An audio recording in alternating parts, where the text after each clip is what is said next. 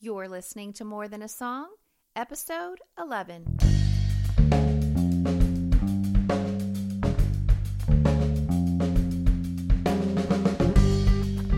Hello, and welcome to this episode of More Than a Song. My name is Michelle Nezat, and this is the podcast dedicated to helping you discover the truth of Scripture hidden in today's popular Christian music. My goal is to teach you to connect portions of God's Word with the songs you're singing along with on the radio, to help you meditate on truths that will transform your way of thinking and ultimately your life. This week, the song we are using as a jumping off point to jump right into God's Word is the song by Newsboys, God's Not Dead. Interestingly enough, the song was originally released on their 2011 album, so it's not a new song, but it has been playing regularly on the radio ever since, and there's been a strong revival of it since the movie by the same name has recently come out. Now, the phrase God is dead was put forward first by uh, a German philosopher named Nietzsche when he wrote the dialogue for a character in a play, and the character proclaimed that God was dead. The cover of the April 8th, 1966 edition of Time magazine also asked the question Is God dead? And the accompanying article addressed growing atheism in America at the time. And the movie that's out now is really does a great job of, of continuing that discussion of being able to defend our faith. And um, obviously, I, I do believe that that atheism has been growing ever since. But uh, for our purposes today, the song does a great job of declaring exactly what we will be discussing.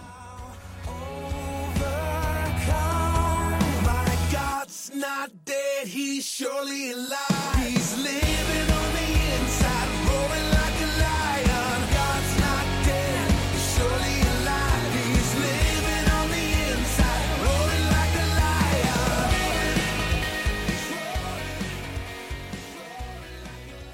first thing I think of when I hear this song actually comes from Matthew chapter 28, verses 2 through 7 when it reads, There was a violent earthquake, for an angel of the Lord came down from heaven and going to the tomb, rolled back the stone and sat on it.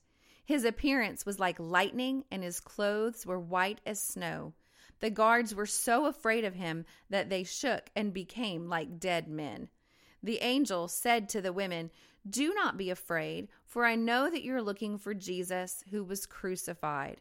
He is not here. He has risen, just as he said. Come and see the place where he lay. Then go quickly and tell his disciples, He has risen from the dead and is going ahead of you into Galilee. There you will see him. Now I have told you. Now, I'm not sure if you listened to the other podcast when I kind of described how to meditate on scripture. But one of the things that I like to do is to just really sit and ponder and think about what has happened in what I just read and think about what sounds I might be hearing or what smells I might be smelling. And there's just a lot of great description here when this angel comes down, rolls the stone back, and sits on it, and basically declares, God's not dead. He's surely alive. And so I can just picture the Newsboys version of this in a music video or something like that. And um, just thinking about things like that can might help it come alive to you. I also think back to I have a first grade student and she recently had a speech meet and we go she goes to a Christian school and she memorized a poem, but one of her classmates memorized a section of scripture. And his mom said on the way to the speech meet, he was rapping his scripture from Psalms. And um, so she was kind of hoping that he would just stand up and give it normal and not do the rap version of it that he had been practicing. But she, he, she said he was so sweet that at the end he was like, I'm going to rock that Bible. And so I think sometimes, and it was just precious, but I think sometimes that we take things a little bit too seriously and we don't allow our imagination to be able to really see what's happening in the scripture. But I just can't. God's not dead. He's surely alive. And can you imagine being the angel or seeing the angel from a distance? maybe like in a movie because I think if we saw the angel straight face to face, we'd be like the the guards who just basically flat out passed out uh, in when they saw him. But uh, First off, God is not dead. Jesus is not dead. But why is this important? And uh, I think the thing is, is that what good is a dead God? And how can a dead God save us? And these are the questions that you really have to answer. And that's what makes Christianity so unique because we do serve a Christ who is risen. He has actually defeated death, and that because of that, we have salvation. You also begin to see, just even from that scripture that I just read out of Matthew, that it was important for uh, to Christ that his disciples see him.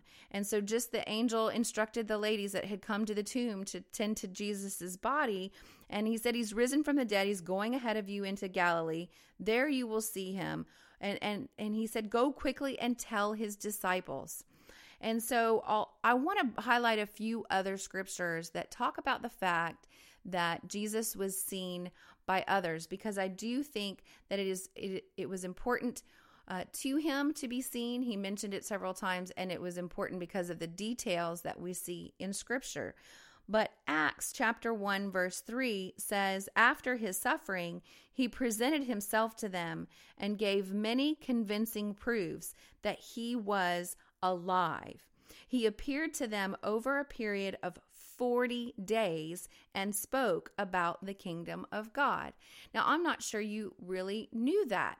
That I know that the, maybe the story of Christ's death and resurrection is uh, somewhat familiar to you, but I'm not sure you realize that he kind of, um, there were, and we're not going to cover every detail of how he was seen and when and all the stories that happened, but he was. Uh, among the people, his disciples and others, for over 40 days before he ascended to heaven. And so it was really important that as many people as possible could see him and witness and bear testimony to the fact that he was risen, so that it was not just some sort of fairy tale or something that a small group of people could have made up. He made it very, very clear that he was seen. I do love Paul's recap of basically the gospel message in 1 Corinthians chapter 15. He says, Now, brothers and sisters, I want to remind you of the gospel I preached to you, which you received and on which you have taken your stand. Now, the word gospel, just as a side note, means good news. And here's basically what the good news is. By this gospel you are saved if you hold firmly to the word I preached to you. Otherwise, you've believed in vain. For what I received, I passed on to you as of first importance. And here we go. Here's the gospel message Christ died for our sins according to the scriptures, that he was buried, that he was raised on the third day according to the scriptures, and that he appeared to Cephas, which is Peter, and then to the 12. After that, he appeared to more than 500 of the brothers and sisters at the same time, most of whom are still living, though some have fallen asleep, or another way of saying that some have died. Then he appeared to James, then all of the apostles, and last of all, he appeared to me also, as to one abnormally born. Now, we're not going to go into the story of how Christ appeared to Paul on the road to Damascus. If you're interested in that, the story is told in Acts. Um, but this uh, Christ appeared to him after he had already ascended to heaven. So that's why he was saying he appeared to me as as to one abnormally born. But but the 500, the, the apostles and the named people that he's talking about in this scripture, he um, appeared to them during those 40 days that he was on earth over 500 people. So again, not just a small fraction of people that could kind of tell a story and and um, and get people to believe it that was false. He appeared, and it was very important that he appeared to those so that the testimony could be confirmed and affirmed. So, with all of this proof, not only is he not dead, he is surely alive. And if we go back to the chorus, My God's not dead, He's surely alive, He's living on the inside, roaring like a lion. So let's kind of take apart this idea that He is living within us or He's living on the inside. Now, I want to take a minute just to talk about some Christianese that you uh, might have heard or be familiar with. And um, the first thought, the first song that came to my mind was is a hymn that I learned as a child, and it says, "You ask me how I know He lives. He lives within my heart." And I think that uh, you may or may not have heard of a phrase like asking Jesus to come into your heart when referring to salvation. Another way is um, to say, accept the Lord Jesus as Lord and Savior, or give your heart to Jesus. And these phrases may not necessarily be wrong in themselves. I'm not trying to say that, but I am here to say that the Bible never really tells us specifically to seek salvation in those ways. The biblical, uh, basically, the biblical summation of a saving response toward Christ is repentance and belief in the gospel. And we've talked about that on some previous podcasts, but Paul laid it out for us. I just read it in First Corinthians, you know, that Christ died for our sins, he was buried, raised the third day, and he appeared to others. And that if we can accept that gospel, if we can accept this free gift of salvation, um, then and th- then it's ours. It's ours for the taking. So, but again, this idea that he lives within my heart again, it's not it's not completely wrong. It's just not a specific quote from scripture that that talks about that. However, there are places that um, talk about the fact that he does live within us. And so that's really going to lead us to our conversation of the context of our memory verse this week. And we're going to unpack that a little bit now. In John 14 19, Jesus himself said, Before long, the world will not see me anymore, but you will see me. Because I live, you also will live. And uh, in the context of that, first of all, I want to say he says that basically he lives this he's having this conversation with his disciples as he's getting ready to enter into um, just that whole process that happened for him to be crucified. And so this is um, he, he's talking to his disciples and he's they're going to leave from that place and they're going to go to a garden and pray and then he's going to get arrested and then he's going to get um, abused and brutally treated, and then eventually crucified and buried, and again, eventually rise again. But uh, the fact that he is saying this to them, because I live, you also will live. He knows he's going to defeat death. And this that's what this song so boldly declares. And it's just what scripture boldly declares. It's it's really what makes him worth surrendering to and serving. He is alive. And because He lives, we will live eternally. But not only again is He alive, but He is within us. So let's talk about that. Just past this area of our memory verse, Jesus tells His disciples, in John 16. He says, Very truly, I tell you, it is for your good that I'm going away. Unless I go away, the advocate will not come to you, but if I go, I will send him to you.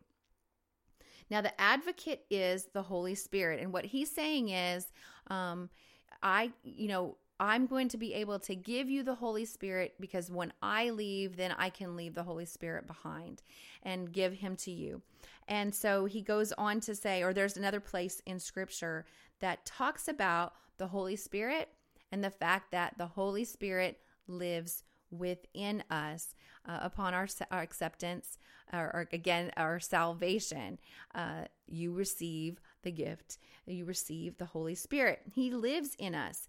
Uh, in First Corinthians chapter 6, verse 19, it says, Honor God with your body. Do you not know that your bodies are temples of the Holy Spirit who is in you, whom you have received from God? You are not your own. You were bought at a price. Therefore, honor God with your body. We're a temple of the Holy Spirit, and He is in us, the scripture says. So, because of that, we're supposed to honor God with our bodies. So, another thing that the Holy Spirit lives within us, then we need to bear fruit. Uh, the scripture says in Galatians chapter 5 the fruit of the Spirit is love, joy, peace, patience, kindness, goodness, faithfulness, gentleness, and self control.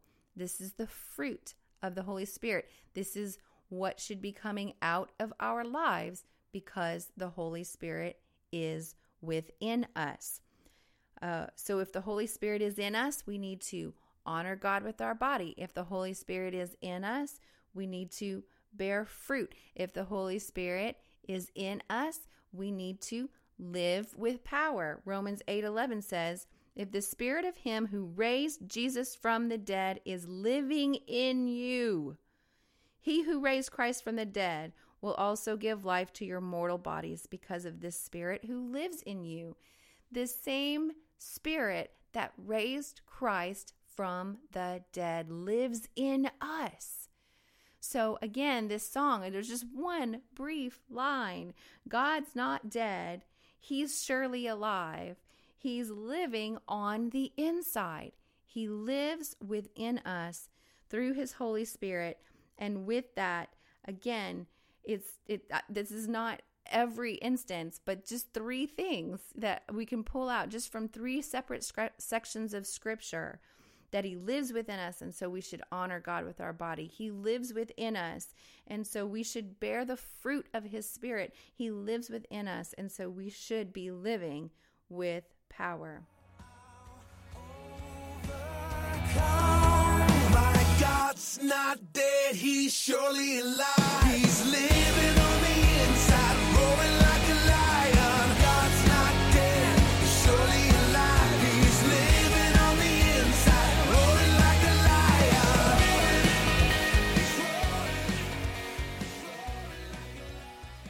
Now let's discuss this part about him roaring like a lion. Well, that comes from Hosea chapter 11 in a section titled God's Love for Israel. And I want to read it to you now. And it says, When Israel was a child, this is God speaking, I loved him, and out of Egypt I called my son. But the more they were called, the more they went away from me. They sacrificed to the Baals and burned incense to images. Basically, he's just saying they, they sacrificed to idols, things other than God. It was I who taught Ephraim to walk, taking them by the arms, but they did not realize it was I who healed them. I led them with cords of human kindness, with ties of love. To them I was like one who lifts a little child to the cheek, and I bent down to feed them. Now, will they not return to Egypt, and will not Assyria rule over them because they refuse to repent? A sword will flash in their cities. It will devour their false prophets and put an end to their plans. My people are determined to turn away from me. Even though they call me God Most High, I will be not, I will by no means exalt them. How can I give you up, Ephraim? How can I hand you over, Israel? How can I treat you like Admah? How can I make you like Zeboim? These are these are pagan cities. My heart is changed within me. All my compassion is aroused. I will not carry out my fierce anger, nor will I devastate Ephraim again. Of course, Ephraim again is, is another reference to Israel. For I am God and not a man, the Holy One among you. I will not come against their cities. They will follow the Lord. He will roar like a lion. When he roars, his children will come trembling from the west. They will come from Egypt, trembling like sparrows, from Assyria, fluttering like doves.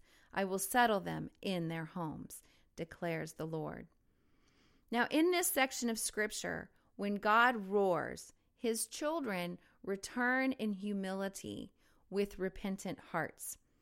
And he is a God and not man. He says it just word for word right there in this scripture.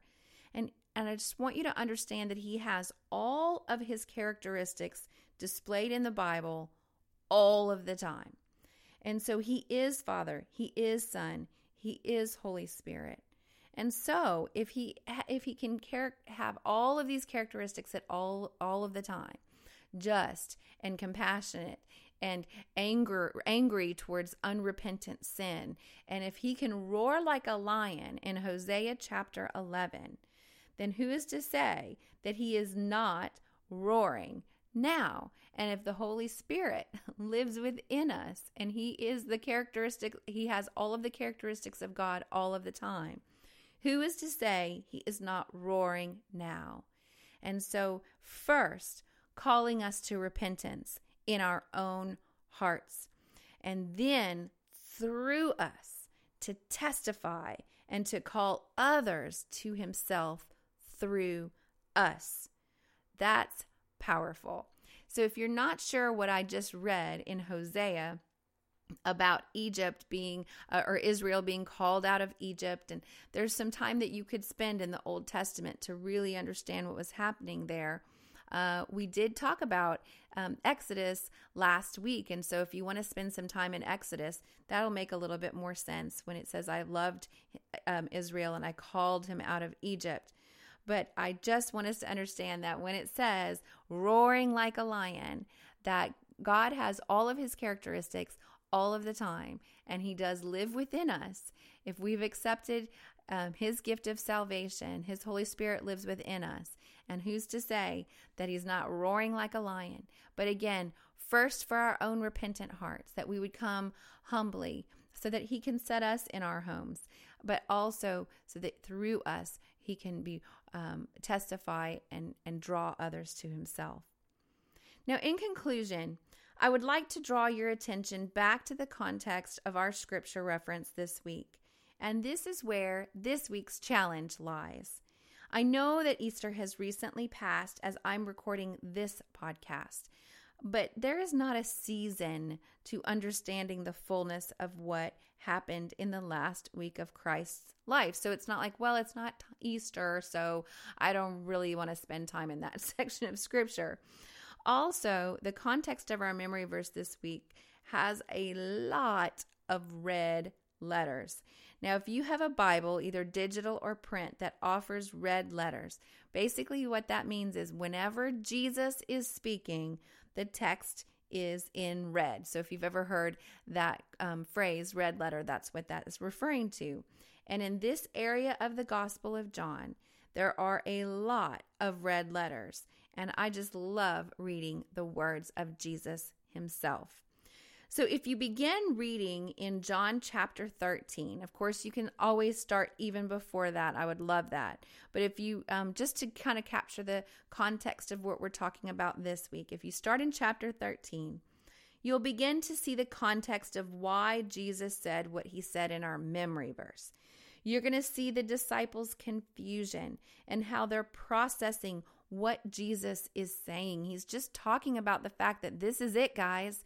I'm getting ready to die. And they're very confused. They don't get that because they thought that he was going to come and be the king. And they didn't understand that he was. He was going to be the king of kings and lord of lords of all mankind, not just Israel in that season of uh, history but they're so they're pretty confused. And then if you continue reading all the way through chapter 17 you'll see a beautiful prayer that Jesus prayed out loud for the disciples benefit to hear what he was saying to his father. And you'll even read the part that he prayed for you. That's right. Jesus actually prayed uh, quote my prayer is not for them alone talking about his disciples. I pray also for those who will believe in me through their message. So if you've come to a saving faith in Christ through the message and the truth of Scripture, that prayer is for you. And uh, if you keep reading through chapter 18 and beyond, then you'll see his arrest, his sentencing, and his crucifixion. And then, of course, onto his death, burial, and empty tomb. And then finally, in chapter 20, John, the author of this gospel, writes this quote jesus performed many other signs in the presence of his disciples which are not recorded in this book but these are written so that you may believe that Jesus is the Messiah, the Son of God, and that by believing you may have life in his name. So there you have it. This is why I'm so desperate for you to read all this stuff for yourself. I too, like John, want you to believe that Jesus is the Messiah, the Son of God, and that by believing, you may have life in his name because he is not dead. He is alive. And if you will just receive his gift of salvation, he will come to live in you.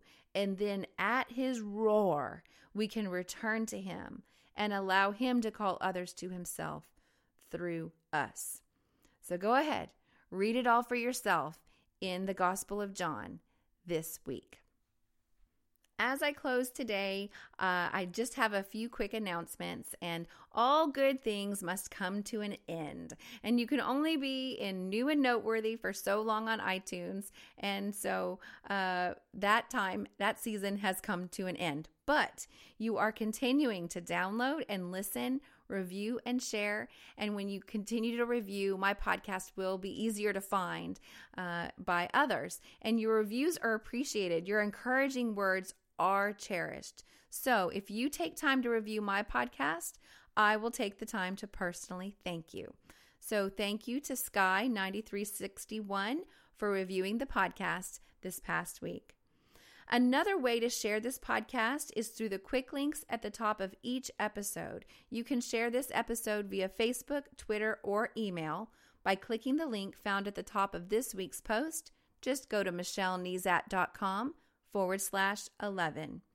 I am on Facebook and Twitter, and I'd love for you to follow me there at Michelle Nezat on Twitter or uh, facebook.com forward slash Michelle L. Nezat or there are quick links at the top of my homepage as well. And finally, I create weekly memory verse resources exclusively for my mailing list. Be sure to sign up by giving me your name and email address. Then you will be notified each Monday when a new episode is posted, and it will include a link to free memory verse wallpapers and printables. The sign up box for that is on my homepage as well. Well, that's it for this episode of More Than a Song. My next podcast will be on Shake by MercyMe. If you have a question or comment on this song, you can leave me a voicemail message at michellenezat.com forward slash podcast question. If you would like to comment on this episode, please go to michellenezat.com forward slash 11, where you'll find the show notes for this episode. Scroll down to the comment section, and I would love to hear from you comment, question, or whatever. Until next time, take time to meditate on God's Word and consider His ways.